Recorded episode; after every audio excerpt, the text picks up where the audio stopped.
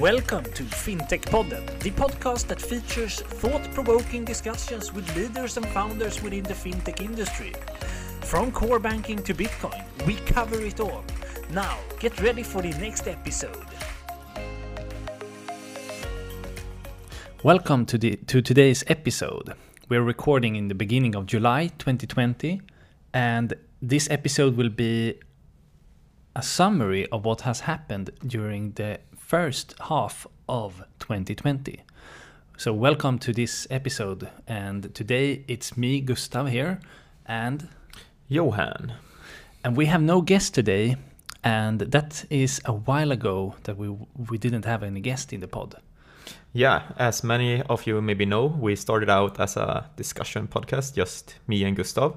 But since around a year, uh, we have only have a guest with us and uh, haven't recorded a episode where we it's only you and me. Yeah, and uh, something else has happened. We have actually switched language. We don't speak Swedish anymore. How come? Uh, outside the podcast, we do, but of course. Uh, no, but we have had many international guests, and I think we have um, actually some statistics says that uh, 70% of our listeners are based in Nordic, but 30% are is based outside of the Nordic. So exactly, and uh, what we also have noticed is that many and most of our guests work for fintechs or other financial service companies that have a much more broader market than just Sweden or the Nordics. In maybe not everyone have that right now, but they aim, of course, as and see the whole world as as a market. And so do we want to do, and we also want to uh, make it easier for people outside of the Nor- Nordics to listen to our podcast and to see how many great fintechs that we have in Sweden and, and the Nordics. Uh, so, sort of being able to better promote uh, our home market for the world. Mm. Uh, so that's a little bit about the language switch. Uh, we uh, what has more happened during the year uh, so far? Um, during the spring, we have been releasing a couple of episodes together uh, with Stockholm FinTech Week. Mm. episodes with guests that attended Stockholm FinTech Week that we have recorded and then published during this spring. Yeah, and that's something that really we really recommend you to check out. Uh, there were a lot of very interesting guests from Stockholm FinTech Week, uh, and you find them in any of our channels.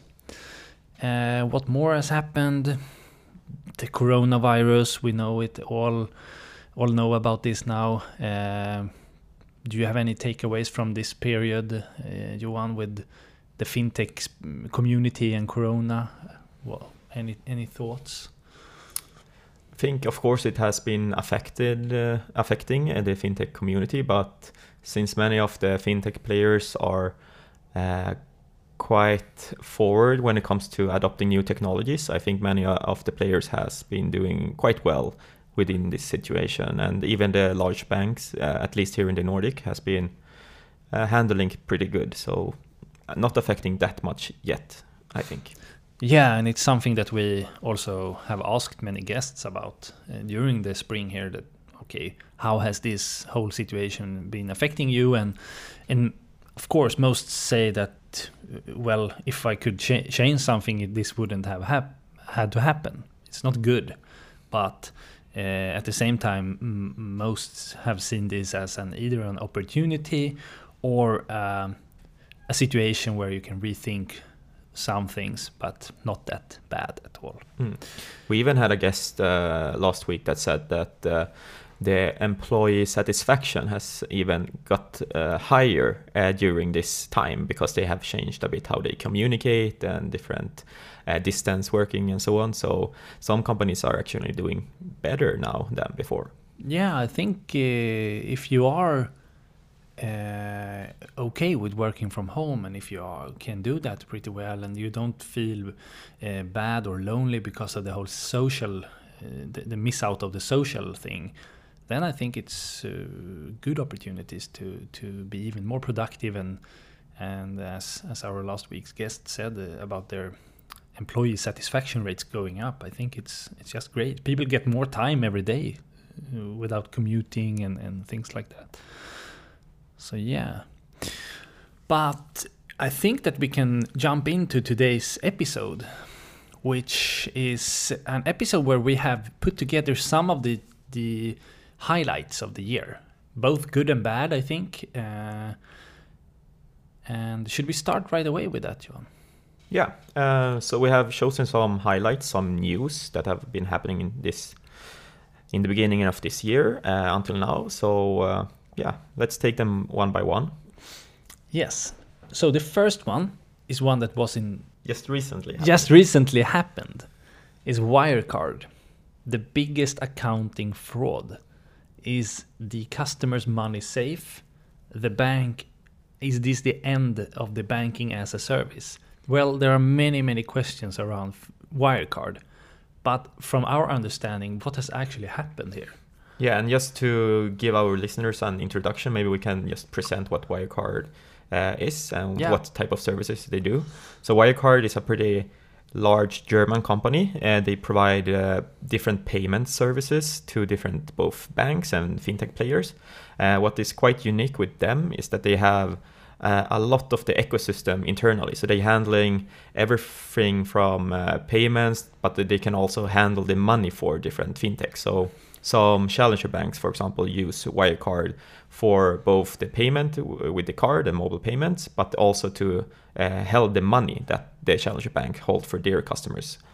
Uh, and uh, Wirecard is a pretty big company. They are active in Europe, US, and Asia, I think. Uh, and now they have got into some big problems.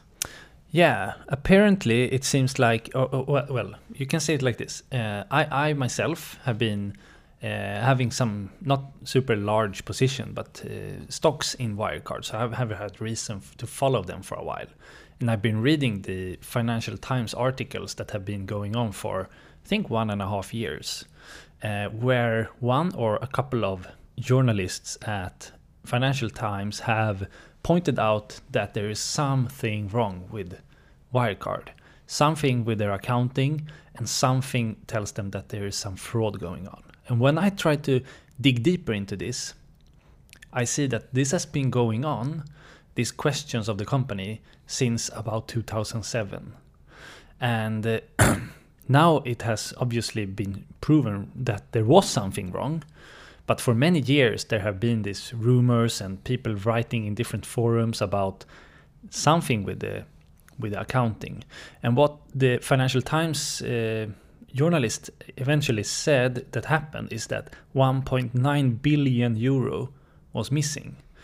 And how that could happen is that Wirecard have many uh, what do you say? What do you call them? Sub companies, the companies within the company, and, and so on, in Dubai and Dublin, and Ireland, uh, Dublin, Ireland, and so on. And what has happened here is that the transactions from certain uh, customers or merchants may have been made up. So it looks like they have had much higher turnover than they actually have had. And those money then have been put into an account through a third party in the Philippines at a bank in the Philippines. But when the uh, the investigators and EY asked if those money, this cat, this uh, bunch of cash actually exists, the the bank in Philippines said, "Well, we don't know about Wirecard. We don't have any relationship with them." Mm. So apparently, it has been all made up, and this is what have caused the super super large uh, fraud even can be questioned as the biggest fraud in financial services since the post-war era and uh, so it's it's it's uh, something really really big this and uh, uh, the stock has gone from being valued at 25 billion euro to as low as close to zero so that's a really big thing, and uh, hopefully not too many fintechs have been af- uh, affected by this. Mm. We have seen some, but they seem to be up and running again.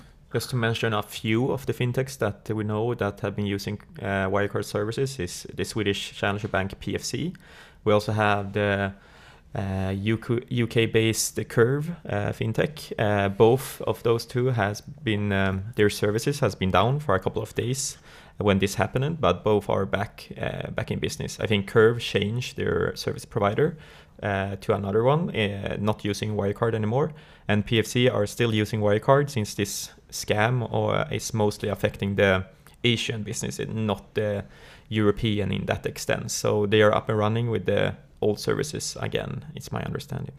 Yeah, the the Wirecard have a, a payments company in UK or card and payments company, and and it seems like they have not been affected um, uh, about this. Mm. But yeah, should we jump over to next topic? Yeah. Um, which is Visa has acquired Plaid for over 5 billion USDs. Yes, and uh, what can we say about that? It has been a sort of a race between the two giants, Visa and Mastercard, and uh, who can acquire the best and position them best for the future, and, and so on. So now, obviously, Visa have felt a bit of pressure to to invest into the future by buying uh, Plaid, especially within open banking area. And for our listeners that doesn't haven't heard about Plaid, what is Plaid? So Plaid is what you can see here in Nordic, similar to Tink. So it's a company who enriches data and transactions within uh, open banking and putting together many banks APIs into one single API. And then you can hook up your fintech or bank or whatever, and you don't have to connect to all banks in the world, but just one. You can connect to them all through one API. Uh, so sort of the new new type of uh, payments rails, you can say. Mm. Um, and what this shows is that the big players, Visa and Mastercard, they really want to position themselves within this new open banking ecosystem, since they're quite heavily relying on their card schemes for mm, their uh, profits and so on. And now, when we see uh, new regulations such as PSD2 in Europe, which might move a lot of uh, transactions into this new type of payments flow. Uh, then Visa and Mastercard try to position them themselves and be part of those new uh, new flows as well. Yeah, it will be really interesting to follow and see what what synergies can be created through this acquisition for for Visa. Hmm.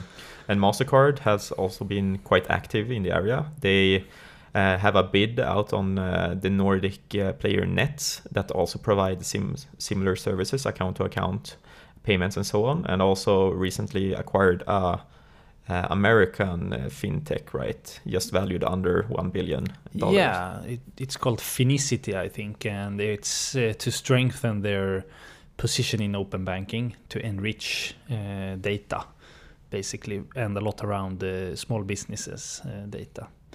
So that's interesting to follow. We can jump over to our next topic, which is Amazon and Goldman Sachs um, in collaboration. Small business lending wake up call for banks. So what's going on here is that uh, Amazon obviously have a great uh, position and the possibility through all their data and all the connected small businesses on their platform to also do financial services and, and mainly lending for small businesses. And uh, how do they do that? Well, uh, do they do that through entering huge amount of regulation by themselves, or can they collaborate with someone and skip that themselves, but let someone take care of that? And in this case, it seems like they have uh, chosen the, the, the the latter one, uh, so they have entered a collaboration with Goldman Sachs to do this. Uh, and that's uh, really interesting uh, to see. I think they have such a huge base, customer base of small businesses, and so much data that they can evaluate who can lend and how much they can lend and so on. So it's interesting to see and follow what mm. happens here.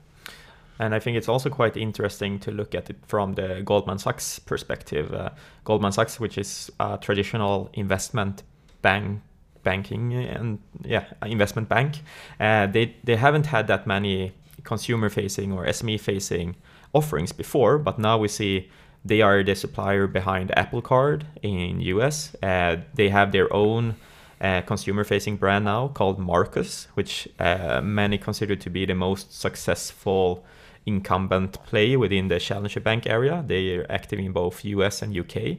Uh, and now they are also entering the SME area together with Amazon. So it's quite they are quite active in uh, moving into new area uh, and moving from the traditional investment game only to moving to those more consumer facing services as well. Mm. and what do you think makes them choose to do this right now? Is it that that you can easily get access to so many customers in the world or uh, I think this is a long-term plan from, uh, especially from Goldman Sachs side. I think they are one of the banks that has the most engineers uh, mm. per employee, or how to say the highest ratio yeah. Uh, among all the banks. Uh, so that is also like they have really been positioning themselves to become this type of partner to the best-in-class tech providers, and they are becoming the banking providers, and together doing this type of services. I think it's a very a long-term play from Goldman Sachs side and also a really fast and easy way for the tech players to move into financial service area. Yeah, yeah, it will be really interesting to follow. And if we look onto our next topic, uh, the status, the status of open banking in the Nordics. Mm, what what has happened in the open banking lately? Uh, last year, we saw the implementation of uh, the PSD2 regulation uh, across the whole EU. Uh, I think you can say that the Nordics is one of the areas that has been moving the furthest within this area, uh, thanks a lot to the different service providers, such as Tink, for example. Uh, and recently, Nordea, the Finnish large bank, announced that they have uh, a new collaboration together with Tink when they will launch all Tink's or nearly all Tink's services within the Nordea app.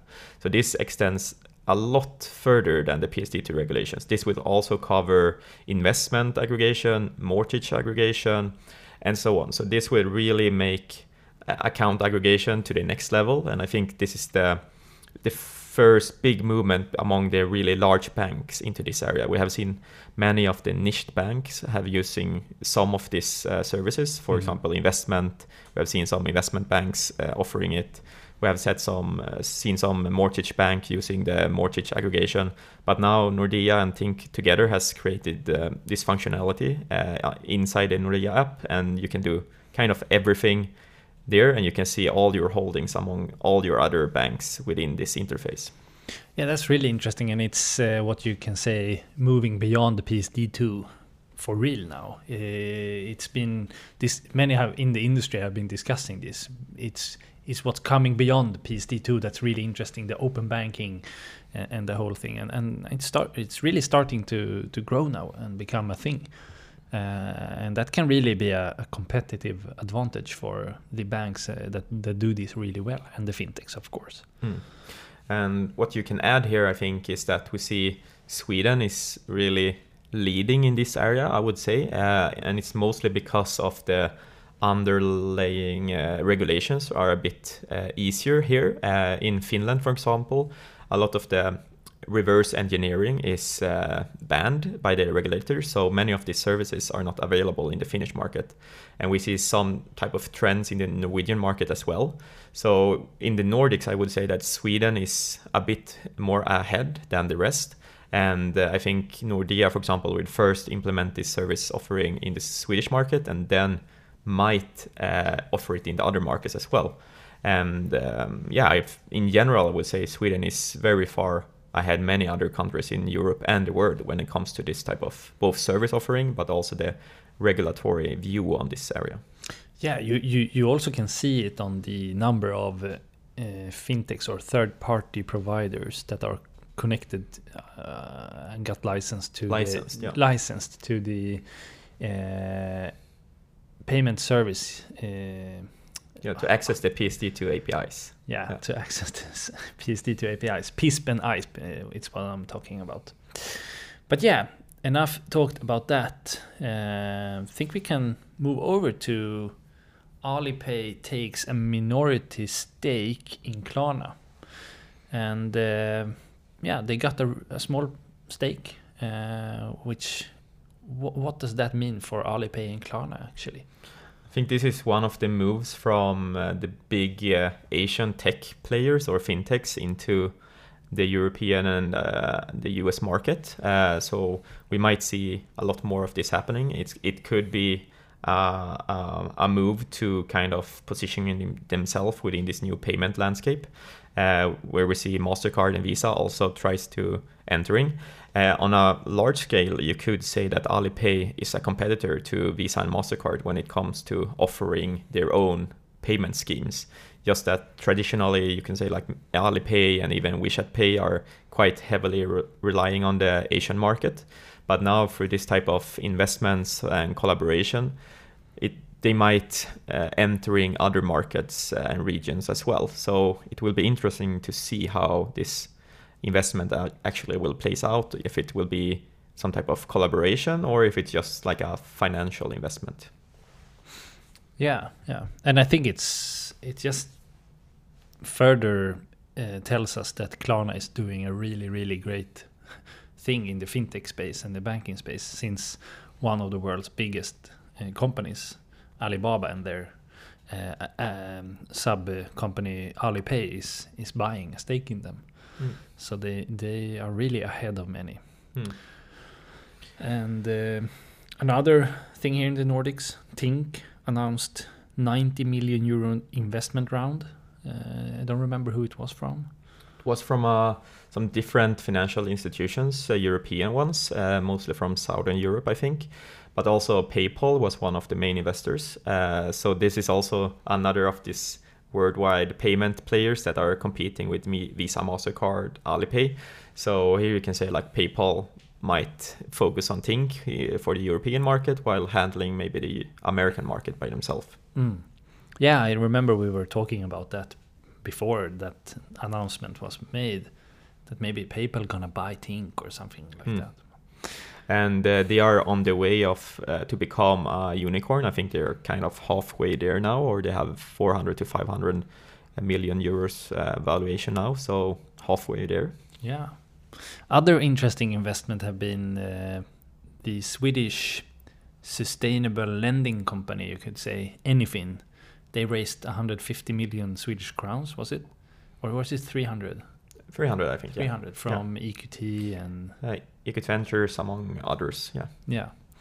Uh, so that's also really interesting to follow and see. Uh, for that's that's a company that that uh, have three ex Klarna people mm. who quit Klarna and, and started Anyfin to to give uh, consumers a better uh, interest rate on their consumption loans, basically. Mm. And we might have a episode with one of the founders coming up after the summer, right? Yeah, I think so. Maybe.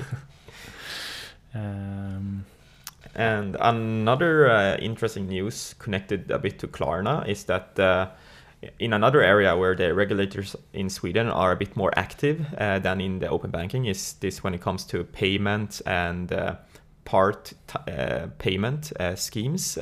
Uh, so now we have a regulation in Sweden, I think implemented this week or last week, mm-hmm. that says that the first option when you buy something online cannot be part uh, payments. It must be direct debit or direct account.